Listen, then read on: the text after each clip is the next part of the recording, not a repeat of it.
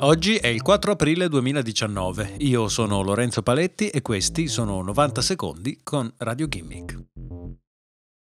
Una donna dotata di passaporto cinese è riuscita ad accedere al resort Mar-a-Lago del presidente Donald Trump. La donna, una cinese di 32 anni chiamata Yu Jingzhang, si sarebbe presentata all'ingresso della struttura spiegando di trovarsi lì per utilizzare le piscine del resort. Il manager all'ingresso l'avrebbe fatta entrare dopo aver verificato che il suo cognome corrispondesse con quello di un iscritto al club. Una volta all'interno, la donna è stata fermata da alcuni agenti della sicurezza ai quali ha spiegato di essere lì per un incontro delle Nazioni Unite che si sarebbe tenuto quella sera e che era arrivata in anticipo per fotografare il posto e prendere confidenza con gli ambienti.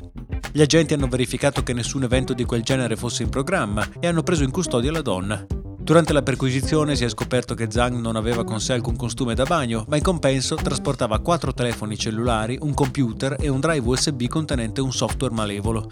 L'accusa rimane accesso ad area riservata e falsa testimonianza in presenza di agenti federali, ma la situazione potrebbe rapidamente peggiorare per quella che sembra una spia inviata al Mar-a-Lago forse per inserire un virus nella rete informatica della struttura visitata con frequenza dal presidente Trump. Proprio lo scorso sabato, quando si è tenuta la vicenda, Trump è stato in visita al Mar-a-Lago. La vicenda ricorda le recenti notizie riguardanti una donna cinese proprietaria di una serie di centri di massaggio dediti alla prostituzione che frequentava spesso eventi al Mar-a-Lago e offriva su internet l'accesso al presidente.